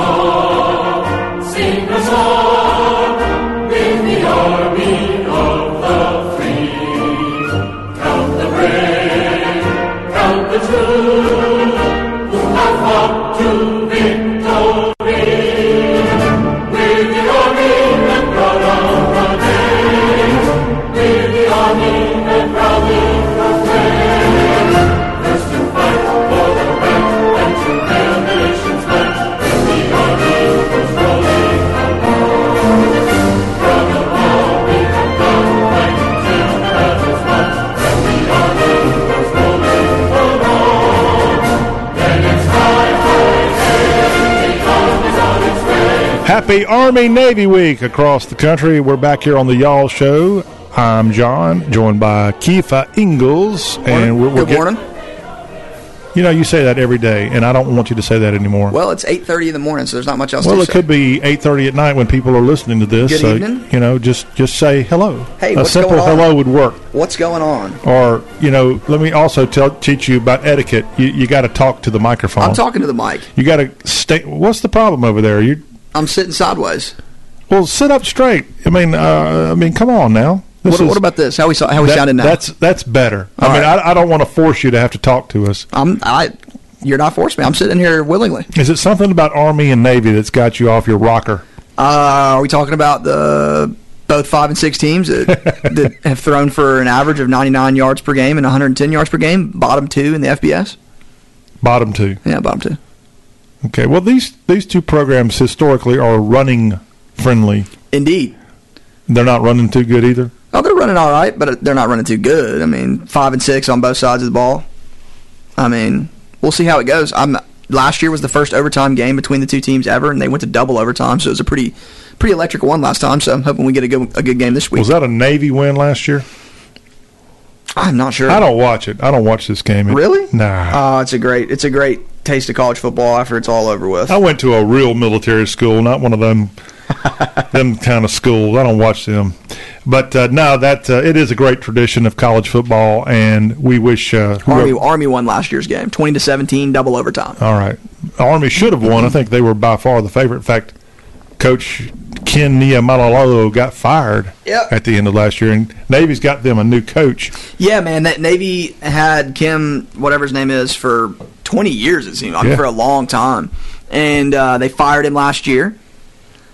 And the, I mean, they're just, it's this exact, the new guy they brought in is the exact same coach, pretty much. They literally don't look a smidge different on the field. That's the only FBS level game going on this week in Army Navy. You got bowl games starting next Saturday. Indeed. Indeed. It's going to be, uh, you know, much needed. I miss football already. So, what do you think about how things? We had you on Monday breaking down all the bowl games. Feedback. What What are you hearing, Mister College Football, Mister Pigskin Prognosticator? I mean, you're seeing. We talked about all the bowl games on Monday. but the real story of the past week has been the transfer portal. Um, obviously, the Florida State snubs was, was the topic of discussion for Monday, but the Florida the uh, transfer portal has been very active. More active this year than the last two years. Yeah, so by today's date last year, um, or by today's date this year, we've had 470 more entries into the transfer portal than today's date last year. Hmm. So, you know, pretty significant increase. And you're telling me about some players out there team up with other players, and it's like a package deal. Oh, yeah. explain. Oh yeah, so you know that's their these players are finding ways to create value for themselves and to create you know desire for them to come to your team. So the the number one guy in the transfer portal right now is a, a defensive tackle from Texas A&M, Walter Nolen. He was you know the number one overall recruit coming out of high school, incredible player. But he's leaving Texas A&M, and they've also had like six other offensive and defensive linemen into the portal, two cornerbacks, a receiver. So Texas A&M is getting gashed right now, and a couple of these guys from A&M with Walter Nolen, they've pretty much come out and said they're a package deal. So I mean, whoever gets one's going to get. How it. well did Nolen do this past year? Uh, all the, he did great. All SEC first team, And he was a freshman, uh, sophomore. sophomore. Yeah. So he and his buddies that are also linemen, Yep, you're going to get a whole new line, basically. pretty much. The Ole Miss Rebels are high in the running. Oregon Ducks are high in the running for them. I think I Um, heard Tennessee was too. Tennessee was, however, they're not anymore. How do you know? Well, that's just what the reports are saying. call man. you and tell you. I chatted with Mr. Nolen this morning. You know, we're we're trying to work out a pretty good deal on him to come on the station and talk about where he's going to be going. Um, however, it's probably not going to be Tennessee by all the reports this morning. And here is a guy that may be the most heralded of the ones you're talking about that are package deals. I heard numbers. Do you mind sharing some of the numbers you're hearing? The the the, The prices? the price. Yeah, so the I mean the the prices on some of these guys are nuts. I mean, last year you saw teams that weren't. I guess they were a little hesitant to deploy all the NIL funds. You know, maybe not sure how it would because even if you you buy an insane team, you're not going to guarantee yourself in a 14 playoff. However, with 12 teams, it makes it a lot easier to get into that playoff, and you're going to see some teams really spending some money this year. Walter Nolen, I expect him to get 1.5 million probably. He himself Probably, yeah. per year. Yeah. What would a rookie in the NFL get these days? Uh, depending on where they got drafted, but less than that. Even if they were a, a starter, Uh, I mean, depending on where it's all about where they got drafted. so you know? you can make as much money in college as in the NFL right Oh, now, yeah. if you're really good. yeah, it just depends on you know. It's all about situation. You If know, you got some guys that if are. If you're really good, or you go to Alabama. Well, I mean, I mean, the fifth string there gets a million a year. Is that right? well, the third they brought in a, a transfer guy that got a million. And Are uh, you serious? Yeah, and he round up wound, up wound up not playing. he actually transferred from Notre Dame to Alabama as a quarterback, and then he entered the transfer portal again from Alabama and entered the lacrosse transfer portal and went back to Notre Dame. Is now playing lacrosse. I saw that headline. Yeah, That's- so it's it's all about situation, and you know, if this year more than ever, if you've got guys that are going to the NFL or have a chance to go to the NFL, but you know, as a third, fourth, late round draft pick, they're more benef- the they have exceedingly more benefits to stay in college, especially if they're like a beloved by the fan player. Because they're going to get that, they're going to get that bag from the college, and they're going to get money while they're in college and stay, and it's it's changing the landscape. It's awesome. and it's the big headlines that you're seeing. I mean, for God's sakes, I'm sitting here looking at this story. Oklahoma State coach Mike Gundy's son Gunner Yeah. has entered the transfer portal. Crazy. Was he on the OSU? Hey, he's OSU roster? quarterback, I believe. Now I don't know if he played, but He's had interest from Toledo and Eastern Michigan, so so probably didn't play. the young mullet man with a chance to transfer on to somewhere So else. transfer portal rankings. I mean, there's a lot of there's a lot of good players. Walter Nolen's obviously the, the number one in there. Um, Cam Ward, he's the Washington State quarterback. Um, the quarterbacks, you know, if you're a quarterback in the transfer portal, expect to get a million dollars, especially if you're a good one. Like there's a, a bidding war going on for Mississippi State's quarterback Will Rogers right now. Is that not insane? Well, other quarterbacks making news in transfer action. How about Vandagriff of Georgia transferring from UGA to UK? Yeah, pretty big news coming out last night. I mean, How Vander- well is he, how good is he? Uh, I don't even think he saw the field, but I mean, he was a very highly touted recruit. He's a great player. All right, so that's quarterback news. I mean, he was a four-star quarterback. I mean, coming out of high school, he sat at Georgia. I mean, got to be good. We we just mentioned Oklahoma State last year. Spencer Sanders transferred from Stillwater to Oxford. Yeah. And was that because of money? Uh, yeah. I mean, they paid him four hundred eighty thousand dollars. Did they really? Yeah. He now, probably see, I has don't had know, ten snaps this year. but he had zero snaps at uh, at Auburn, which is he was going to Auburn, and we bought him. We ain't no we. Well, So he- technically, So there he- is we. He was because I'm a donor to Wait, the NIL wait, wait, wait a minute. He was going to go to Auburn Indeed. in the transfer portal. Indeed. And then, but they weren't willing to put money up for him. Well, they were willing to put money up, but not that much. And We're, Ole Miss was willing to put up enough to keep him from going there. So you just let the cat out of the bag. You're one of these idiots that are paying money into these donor funds. What are they called? I mean, They got a fancy little name. the Grove Collective would The be The collective. Yes. Yeah. So that's for that one school uh, collective. So Indeed. how does that differ from the old days where we got to get money for scholarships? Do you even care about scholarships now? No. As a donor. No. Okay. Why would I? Do you get all kind of perks for being part of a collective? Did they give you Pretty a decent perks, special yeah. a special sticker to put on your car? Do you have Yes. you have a special parking place? Now, to get that parking place at some universities along the uh, Highway 6 down there in Mississippi, it's very expensive. So no, no parking parking spot uh, pros there. But you're they're they're they're happy that you're given to this. Is it tax deductible? It is not tax deductible. Ah. So that's the difference maybe between that and a Scholarship fund, yes. Okay. So Scholarship funds would be tax deductible. This collective, no. So you're just giving money Yep. for people to come sit on the bench. Maybe. I Yeah. mean, whatever they whatever they see fit, man. Uh, all right, but it makes you feel good. Makes me feel good. All right. So there there's no limit on these collectives, right? I mean, just the limit of donations coming in. I mean, that's it. There's So- no limit to the amount of donations, but you're limited to the amount that you get in. You can't just spend more than you got. Right, but I mean, there's not like a NCAA organization saying certain collective you're maxed out at 50 million. Negative. Negative. So the Ole Miss collective sitting at like twelve and a half million right now. The Mississippi State collective sitting at about five million right now. Um, you're seeing Tennessee sitting at like seven. It's it, all these seventeen. All these. Who's got the best? The highest payouts um, last year. Let's just look that up. Yeah, please do. We're talking with Keifer Engles here on the Y'all Show, a little college football talk and more. As you only have the one football game between Army and Navy on the FBS level. We're going to talk FCS playoffs here in a second with Keifer. But the collective that these schools now have and the money raised just to literally pay players to come suit up for the respective university, in my opinion, completely out of control. Just stop calling it college football.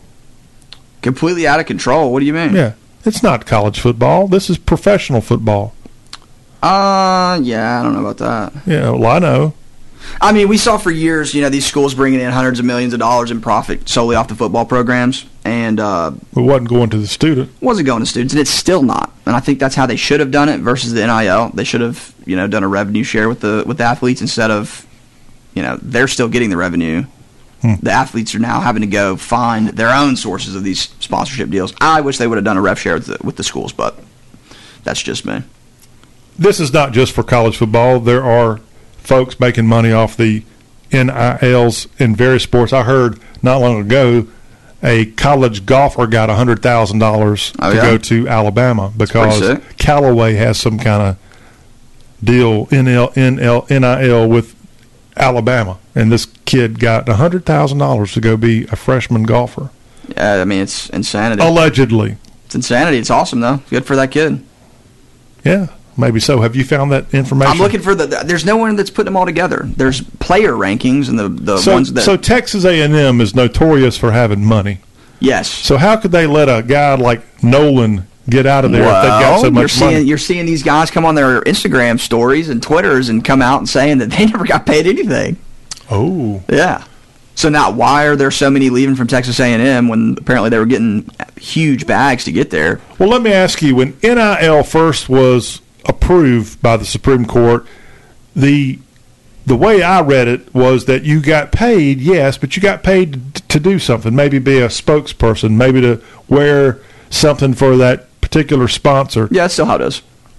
Well, it sounds to me like now it's hey, let's just go get the Keifers of the world to give us a bunch of money, and then we're just going to That's what the perks are for. dish it out. So the perks for. You give enough, you you know, you get you meet these players, you meet you have dinner with them. It's like there's perks Have to you it. met players? Now you got to donate a large amount to it. So people like you are just giving money with nothing in return. I wouldn't say nothing, but yeah, Yeah, I th- I'd say nothing. You're a nothing. I guess. Yes, you are. But for whatever amount of money, you should be able to get them to say, you know, kind of like a George Santos cameo video. Hey, Keifer. Oh, yeah. Hey, Keifer, happy birthday. Yeah, that happens. Oh, does it? Yeah. All right. You, I got one of Ulysses Bentley wishing me happy birthday. You want to see it? yeah, I do. I don't believe you. You got it on your phone? Yeah, I should. You should. Yeah, play it. let's Play it for me because I don't believe you. I- I don't even know who Ulysses Bentley is. Is that Ulysses Grant's son? Uh, no, running back. All right, we got a text here that I will hopefully be able to read. Texter says, Hold on now. College football pays for women college sports. If you pay the college football player men, how's the women going to have any sports in college? That's what the texter has sent in here to us at the Y'all Show. Well, I mean that's crazy talk. I mean the highest paid NIL athlete's a woman. LSU. Yeah, What's her name? Livvy Dunne. Hmm. Okay. Yeah, I mean she's making like six million dollars this year. So I mean, I don't understand the question. I guess. I guess they feel sorry for women, but you just said that Libby is the highest paid NIL recipient right now at LSU. If you're a, a female athlete, three point two million. My apologies, who Livvy. she makes that, Yeah, three point two. Arch Manning makes two point nine. So she makes more than Arch Manning. Hmm. Caleb Williams, Travis Hunter, you name it. The only one's more than her. Let's see, Bronny James, Oh, at USC as a basketball player, Yeah. how much does he make? six point one. Six point one, and he, he's hardly even played basketball. Well, he hasn't. He had a heart attack and hasn't played yet. that would kind of get in the way. Yeah, I mean he's cleared now though, so I believe once conference play starts for USC, um, Bronny James will be back suited up, or he is suited up. He's just not on the court. This is just out of control, Keifer. I'm gonna have to have you stop coming in here. You're, you tick me off every time you come in here. I mean, we can make arrangements, but uh, we'll have to adjust some contracts. Okay. I might have to get you signed to our own NIL. I, that's something I wanted to do. I want I want an NIL athlete. I want to sponsor one. Do you? Yeah, I mean, I tried. I tried. Uh, What about Livvy? I mean, I don't know if I've got a bank account big enough to sponsor her. We'll see what we can do. I, I've there are some. I mean, An official y'all athlete. there you go. I mean, I've got a niece who is a Division One athlete at an Yeah, you do. ACC school. You think I could A very a very accomplished athlete. yeah Yeah. champion? Yeah, you national think I, You think, you, you think she'd sign with me? I mean, I don't see why not. She should. I don't think she's got any deals. Of course, she Hit her, hit her with a two hundred fifty dollars a month. You got to wear a y'all hat in every She, tournament. got, got, she made me make some years ago. Uh, I had already had y'all hats, and she said that she was just a you know twelve year old kid. She's like, I wish you had some of these in like the bright green color. So guess what? I went and got bright green y'all hats made. It's a good uncle right there. Yeah, and I don't think she wears it with her orange and purple that she wears out on the golf course. Keifer, let's talk a little FCS playoffs this Oh, weekend. yeah. I hope to see you in Missoula because that's where the Furman Paladins will be taking on the Montana Grizz. As you've got a quarterfinal of the FCS championship, Furman knocking off the Chattanooga Mocs last Yup. week. And we knew that was like we knew that was coming, man. The Paladins are a great football team. They are good. I think we said that last week, didn't we? Say that. Uh, Clay Hendrix done a good job there in Greenville with the Paladins, and that should be a close contest. Check it out. well, I don't know, man. They've got Montana favored by seventeen. ESPN two is going to have that one. That's a Friday night contest between Furman and Montana. Saturday, the Villanova Wildcats. They will be out in South Dakota. They're going to be taking on the Jackrabbits of SDSU. North Dakota State got a big win last week. I think they played Montana State. Montana State. That's right. I watched some of that. North Dakota State is going to be taking on South Well, overtime Dakota. game for them last week, I believe. Yeah. The Coyotes having North Dakota State come into Vermillion, South Dakota, which is like three miles from the Nebraska border. The University of been, South never been through Vermillion. It is Where's the Corn Palace out there? Cow Palace, Corn Palace, Corn Palace? You know that's at? Uh, I don't know. Maybe that's uh, northern Iowa. maybe I don't know. Don't ask me. U- University of Albany is going to be Mitchell, taking on- South Dakota. Okay, right. sorry. The Idaho Vandals and the University of Albany get together in Moscow, Idaho this weekend. That's the other FCS championship game taking place this weekend. The. Kibby Dome. Yep, you got the final eight in that particular sport, college football FCS level. Got another text here. Let's see if I can decipher it real quick. According to the American Council of Education, the notion that college sports makes money is a myth. Even when football does turn a profit, that money often goes to cover expenses associated with other sports. Yeah, there's only uh Thank you, Texter. Yeah, so that does clarify that original question. So the the yes, in a majority of programs around the country, football programs are the only profitable sport. So you've got, and that's not just, you know, that's across the board the only prof- profitable sport. In some instances, you've got where your basketball programs are profitable up in like some Big Ten schools and the East Coast things, but majority of the time, football is the moneymaker. Some SEC schools, you got, you know, baseball is the money, you know, is a, is one of their only other pro- profitable sports. So it's not just women's sports that are getting propped up by football; it's all the other men's sports as well. Um, but thank God they got football because if some of these schools didn't have football, there is no telling what those campuses would look like. Men's college football pays for female sports in college. That's what this texter just says. Yeah, it pays for all sports. Don't hold back, sir.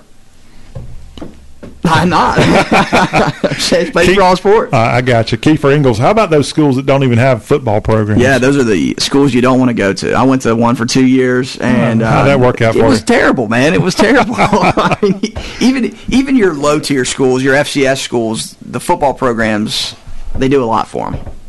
How about that? We love football, don't we? Keifer, always good to talk to you. And um, where's that birthday greeting? I don't have it on me. See, I I'm have to get it from the computer. You're making way too much money if you're paying these daggum. you- you- You're the problem. Listen, man. Listen. If it was tax deductible, it would make a lot more sense. but it's not. All right, Keifer. I hope your team. Well, I guess your money's paying off. Your your particular team's heading to Atlanta for the Peach Bowl. so- Hey, and you know, perks to perks to being an NIL donor. You know, early access to tickets and got me some good ones. Oh, so there you go. That's how you got those tickets. Ah. You got a pretty good setup here for the Peach Bowl. I think it may be the best setup possible. I think it's the best seats in the house. Is that right? yeah. Man, we're rolling big with Keifer Engles. All right, well, we'll look forward to having you back on. We got bowls to talk about next week, Indeed like, we do. like the ones that are happening next weekend. Keifer, thank you, sir. Thanks for having me, my man. And show me the money. We're going to wrap this y'all show up talking about Jewish food as Hanukkah begins tonight. Jewish food with a little southern twist.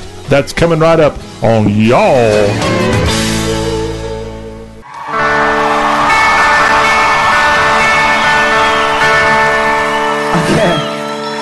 This, uh, this is a song that uh, there's a lot of Christmas songs out there, and uh, not too many Hanukkah songs. So uh, wrote a wrote a song for all those nice little Jewish kids who don't get to hear any Hanukkah songs. Here we go.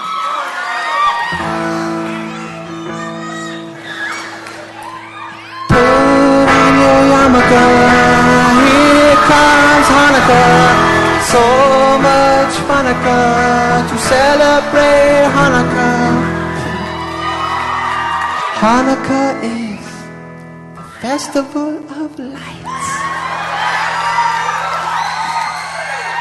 Instead of one day of presents, we have eight crazy nights. When you feel like the only kid in town without a Christmas tree, here's a list of people who are Jewish, just like you and me.